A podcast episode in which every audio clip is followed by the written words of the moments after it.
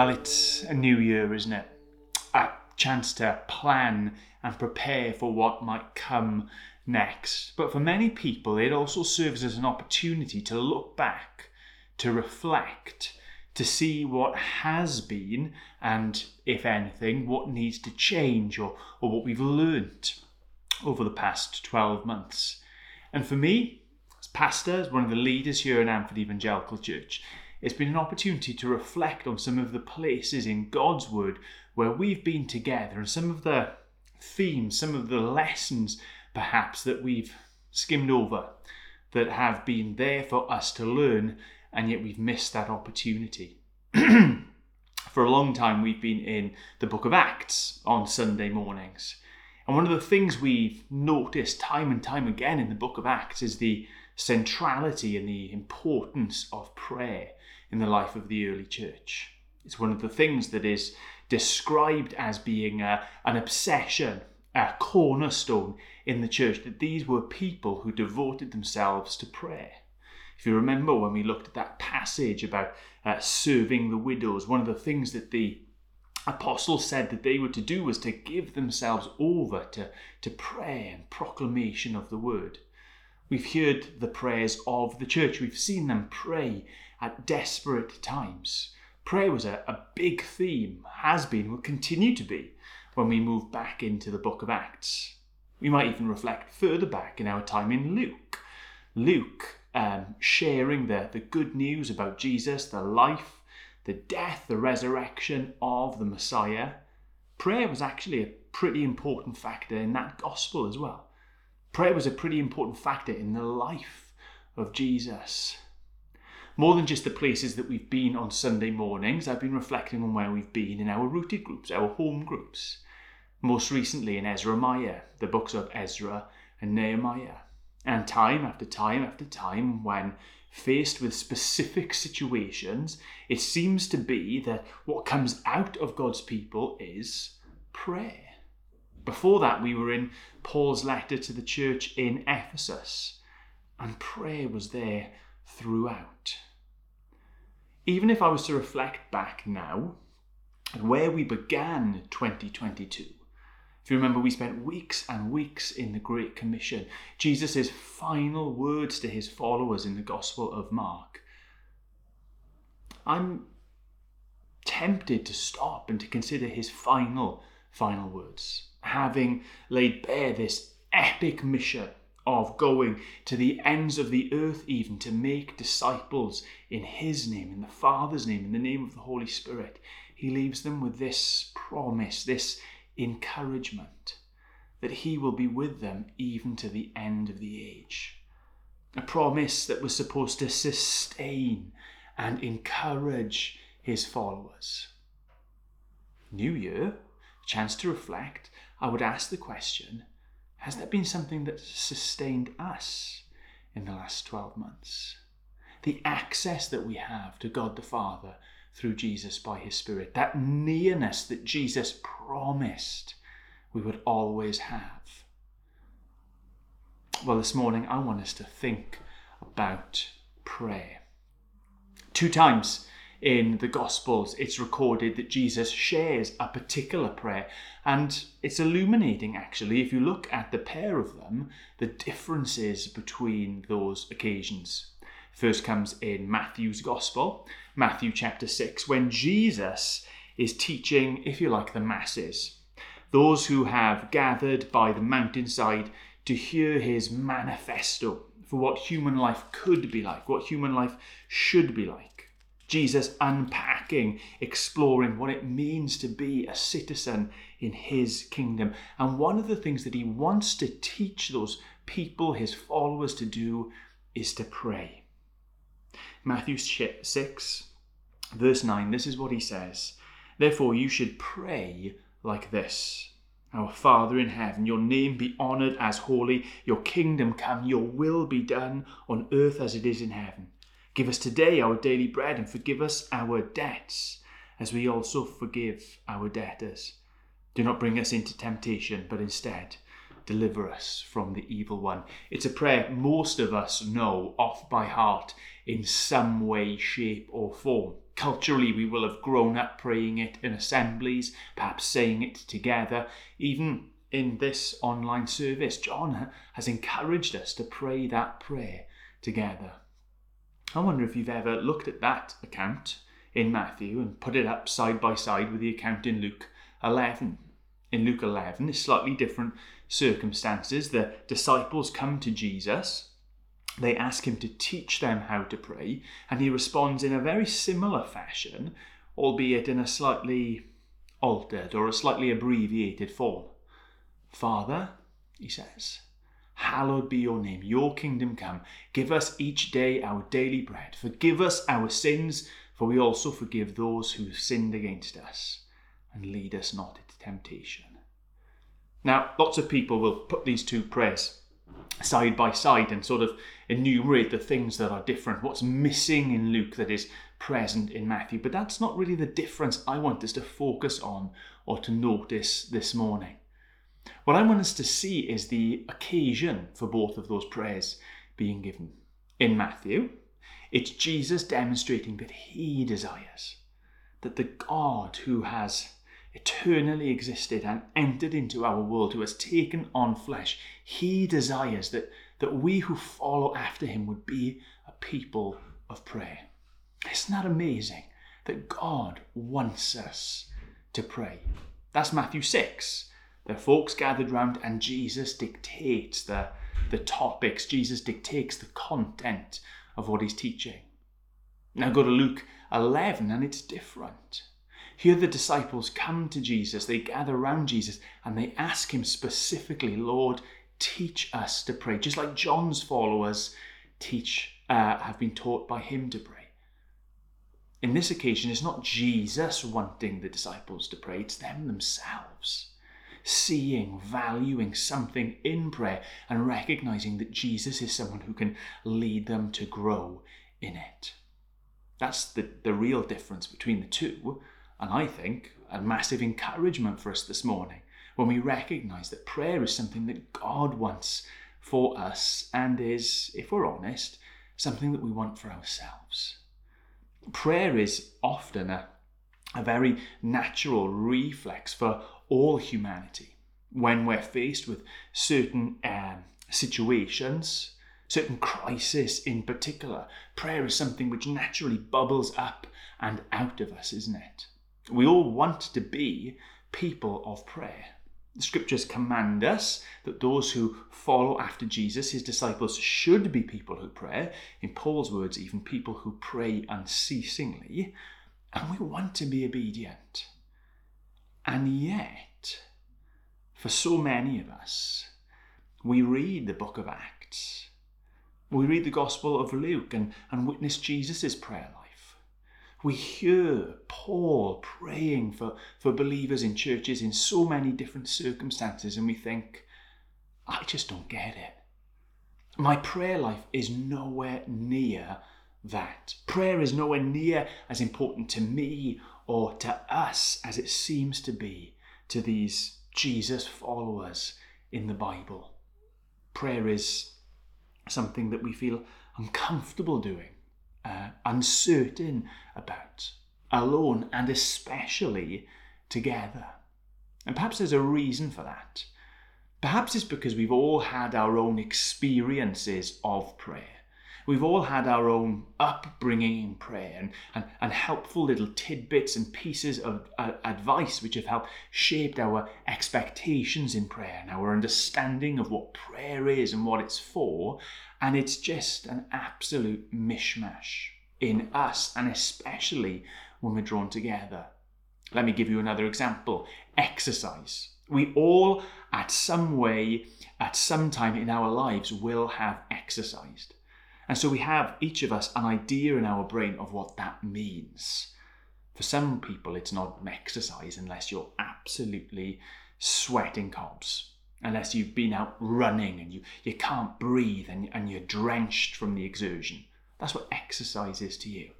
For others, exercise might be more closely aligned to enjoyment.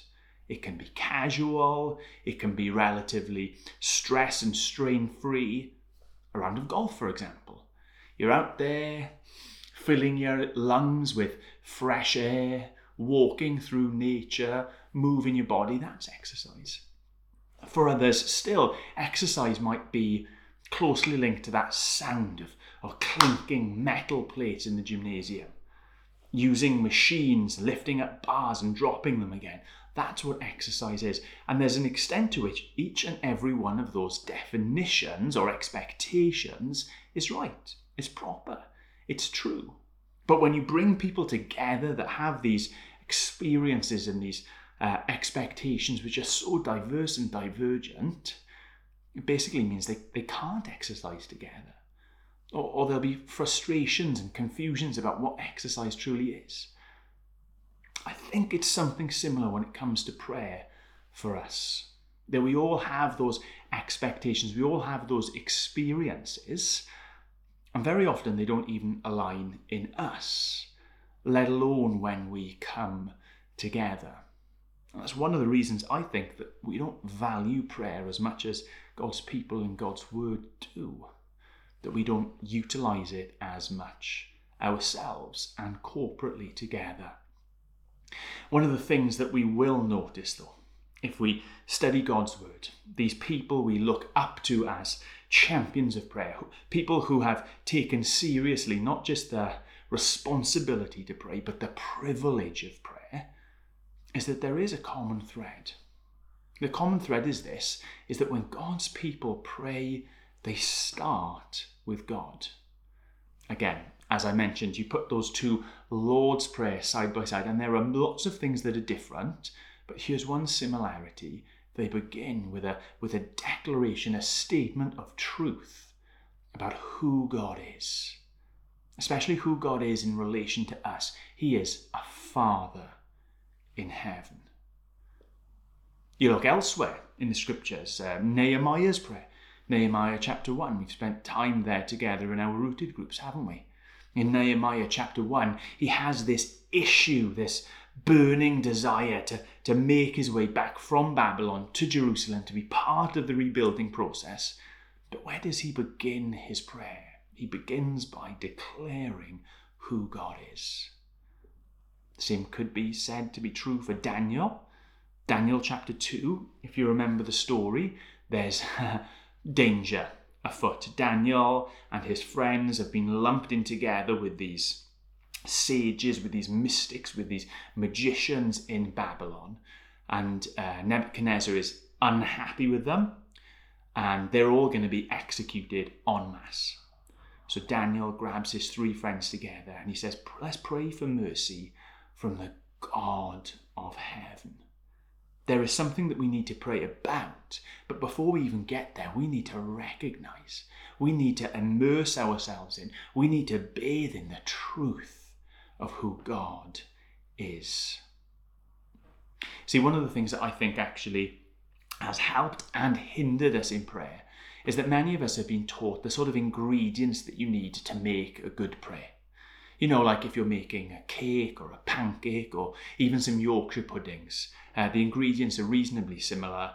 You need eggs, you need milk, you need flour. You mix them together in different ways, different quantities, heat them, treat them differently, and, and something different pops out at the end. But those are the ingredients that you need. And many of us have been taught, helpfully, in many respects, that to pray as Jesus taught us to pray, we need to do things like adoration, petition, and intercession. We need to praise God for who He is. Then we can ask God for things for ourselves. And even if we're selfless people, we will ask things from God for other people. But the problem is with those sorts of formulas, the problem is with that idea that praying is like gathering these ingredients together, is this is that very often that first aspect adoring God, starting with God, is just like some sort of prelude, just like some sort of weird introduction to the act of prayer. That saying good things about God is a way of buttering Him up so that when we get to the meat of prayer, making requests to Him, well, now He's going to be favorably disposed to saying yes to the things that we ask. But is that what prayer is? Is prayer all about twisting God's arm, getting him to a place where he's going to say yes to the things that we ask for? Or is prayer really that first bit?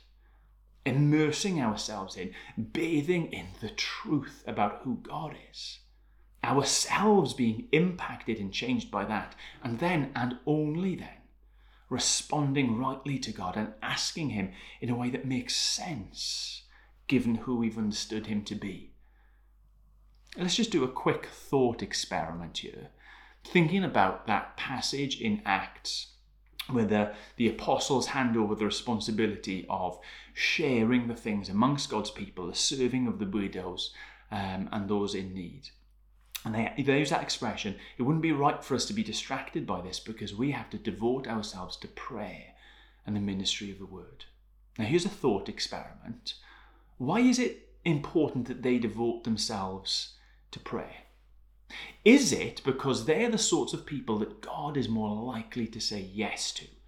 Leave with us the job of praying, of petitioning, of asking God for things because, look, He's well pleased with us, and he's far more likely to say yes to me than he is to Philip or any of the other deacons that we've appointed. Or can we understand it like this? If prayer is about mostly immersing ourselves in God, um, informing our minds and, and filling our hearts with the truth about Him, isn't it so important that these men who have been called in a, in a special and a specific way to share Christ and to share the gospel with others, that they would spend their times in prayer, being more and more informed, more and more confirmed in the truth about Jesus. That they need to be amongst all of God's people the ones who are supremely confident in, saturated with the way, the truth, and the life at the beginning of the year when we were in the Great Commission. Remember, I used that illustration that we need to be pouring ourselves out, but only if we're being filled up. These are people who have been commissioned to, to empty themselves, empty themselves freely, broadly, indiscriminately of the good news, the hope, the truth that we have in Jesus. And so they need to be above and uh, above all people who are filling themselves up because each and every one of us is a battleground. There is a battle raging on in you and in me and in us for our minds and our hearts. Again, think back to our time in Paul's letter to the Ephesian church. And Paul describes a time when, when the believers in Ephesus were on a path to ruin, they were on a path to destruction, Chapter 2, he describes them as being dead in their transgressions and sin because they were being led, they were being informed by the world, the prince of the air, even their own sinful, selfish selves. Thank God that Christ has come. Christ has breathed life into us. Christ has opened our eyes and our ears and our hearts to the truth that has been revealed. In Ephesians, salvation is very much about coming to know the truth about who Jesus is and what he has done. By the time we get to the end of Ephesians, Ephesians chapter 6, Paul warns the believers, warns the believers that that battle, that war which Jesus has won, bringing them from death into life, it doesn't mean that the battle is over. He warns them that the enemy is still there, that the world and its ways, that our own sinful, selfish nature wants to lead us back into lies, into darkness, into untruth. Don't you feel that each and every morning when you wake up? That there is news bombarding us, information, stories, lies that undermine the truth of who God is and what He has in store for us. Paul says to arm ourselves by putting on the full armour of God, to dress in Christ's righteousness, the, the, the goodness of the gospel, the shield of faith.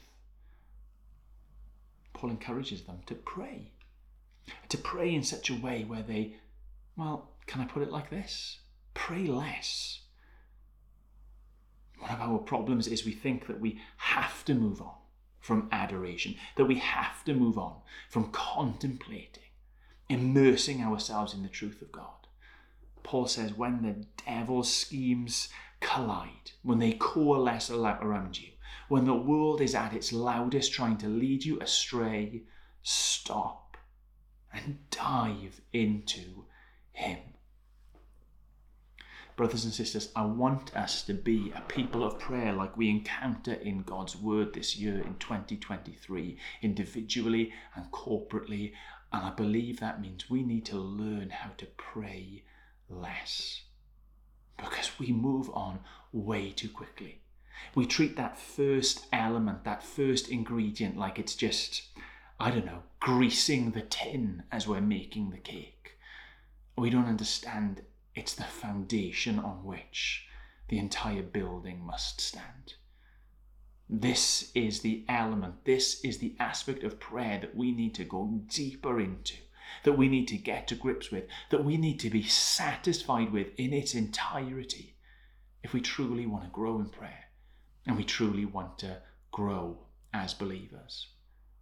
And perhaps this will mean a slight shift in how we describe prayer, how we, how we envisage prayer. Instead of maybe asking the question, What should I be praying for? which implies this sense that prayer is just about making requests, perhaps our language should be what should I be praying about?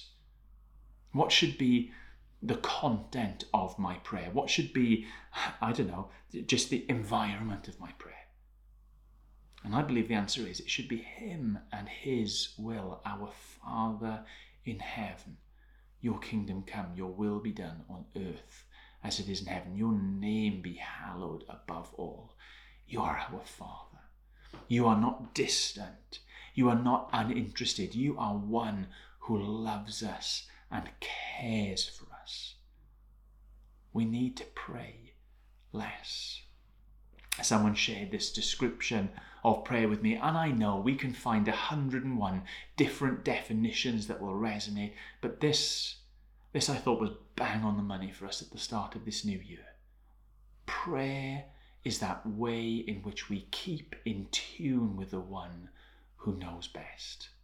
Prayer is the way that we immerse ourselves in the truth. How different is that to how we often treat prayer? Think about prayer. We're going to have a prayer meeting. Well, what are the things we're going to pray about? No. And start my day with prayer. I need to make a list of things to ask God for prayer is that way to keep in tune with the one who knows best, to immerse ourselves in the truth. Believe it or not, being in tune with God is not a natural state for us, is it? And even when we get tuned in, as, as Paul articulates in his letter to the Ephesian church, there's a world out there and there's a world in here that wants to lead us elsewhere. So, where do we go? How do we move forward? How do we lay claim to that sustaining thing that Jesus promised that I will be with you as you go out into this difficult world? Well, I think we need to begin by forgetting all of the fancy mnemonics, all of the patterns, all of the theories we may have thrown at us. They may be helpful, and we might go back to them in, in future weeks, in future months, in future days but we need to get the foundation right. The foundation of dwelling in the truth. It's not just one ingredient amongst many, it's the foundation on which the rest is built. So, try this. Marinate yourselves in Him above all else. What do I mean by that? Okay, well, well, let's just think, for example, we've got an alpha course starting on the 19th of January. And you're all invited to, to share an invite with your friends, your family members, um, club mates, colleagues, neighbours, whoever. And in church on Sunday, we'll have actual physical invitations which you can pick up and take and give. And our temptation when we think about praying in that situation will be to pray something like, Oh, dear God, there's your adoration. Make it so that the person says, Yes. Take away my fear of being rejected. That our prayer about that will be these requests. We think, God, I need to call you into action. I'm not saying that's a bad thing, but it's missing the very point or the potential, the power that we have in prayer. Here's what we need to pray in that situation it's not for somebody to say yes or no. God's already in control of that. It's not even to pray for a change in me, because God will work a change in us if we pray in the right way. It's to pray and to remind ourselves of how big, how epic, how awesome He is. I mean, what do we fear when we have this moment of having an invitation that we might extend to someone else? We might fear that they'll think less of us we might fear that they'll respond with hostility. We might fear that it, it lands on deaf ears. And what do we need to meet those fears? We need God. We need the truth about Him to be louder in our lives than any of the lies that the world or Satan or ourselves might tell. We need to fill our minds, fill our hearts with the fact that He is a God of absolute grandeur, who is a God who is far more concerned with the lost than we are, a God who desires to be known by those we might invite far more than we desire them to know Him, a God who we know in Christ. And even if we lost a relationship with a, a friend or a colleague or a family member over this invite, a God whose relationship, whose love cannot be taken away. So our prayer shouldn't be, Lord God, make them say yes. Lord God, make me not scared. Our prayer should be, God, you alone are God. You alone are over and above. You alone are in control. You alone are all that I need. You alone are the one in whom I find my life and my rest. And you know what? When we pray those things, when that is the world we, we, we, we seek to live in, that when that is how we start our day or end our day, when that is the truth that we declare over the lies that surround us, we'll be less fearful to give that invite. may not mean that that person responds positively, but hey, we trust that that is in God's hands anyway. So let's try praying less. Just another quick one. Where do we go to inform our minds so that our hearts can be filled with the truth? Well, it is an easy and obvious thing, isn't it? We go to His Word. One of the amazing things about God and His Scripture is that He is a God who reveals, that He is a God who shares, who introduces. We don't have to wrestle with philosophy and reasoning and logic to come to some sort of conclusion about God. But we can sit and we can listen and we can be open to what He says about Himself. So, my challenge to you is this is to spend each and every day this week before you turn on the news, before you open any apps on your phone to fill your minds, fill your hearts with some truth about God. Maybe that'll be praying the Lord's Prayer. Our Father in heaven. There is so much in there. Truth which is utterly against the lies that you'll find You'll be tempted to believe when you turn the news on, when you open the newspaper, when you scroll through that app. Begin your day screaming truth at yourself. We have a Father who is in heaven. Oh, pick a psalm. Psalm 9, for example. It's the 9th of January today. Just read first 10 verses. Ask yourself, who is the God that I am meeting here? Surely it is a God who is in charge. Surely it is one who is right and fair and just and then pray about those things.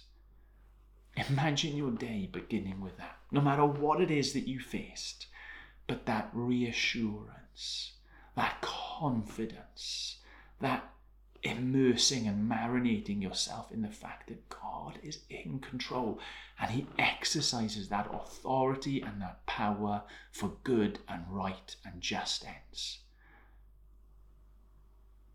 So, fill your hearts, fill your minds, pray less. Here's, here's another example, here's another way that you might do it even this week. Write something down that is really worrying you about tomorrow or, or another day this week, something that is, is giving you anxiety, something that is causing you to, what's it called, ruminate in your mind. Write something down. Now, next to that, write down something that is true about God that should help you with that. Uh, so I've already given the example from handing out that invitation. Oh, I'm worried that they they might reject me, that they might think less of me. Well, here's the truth.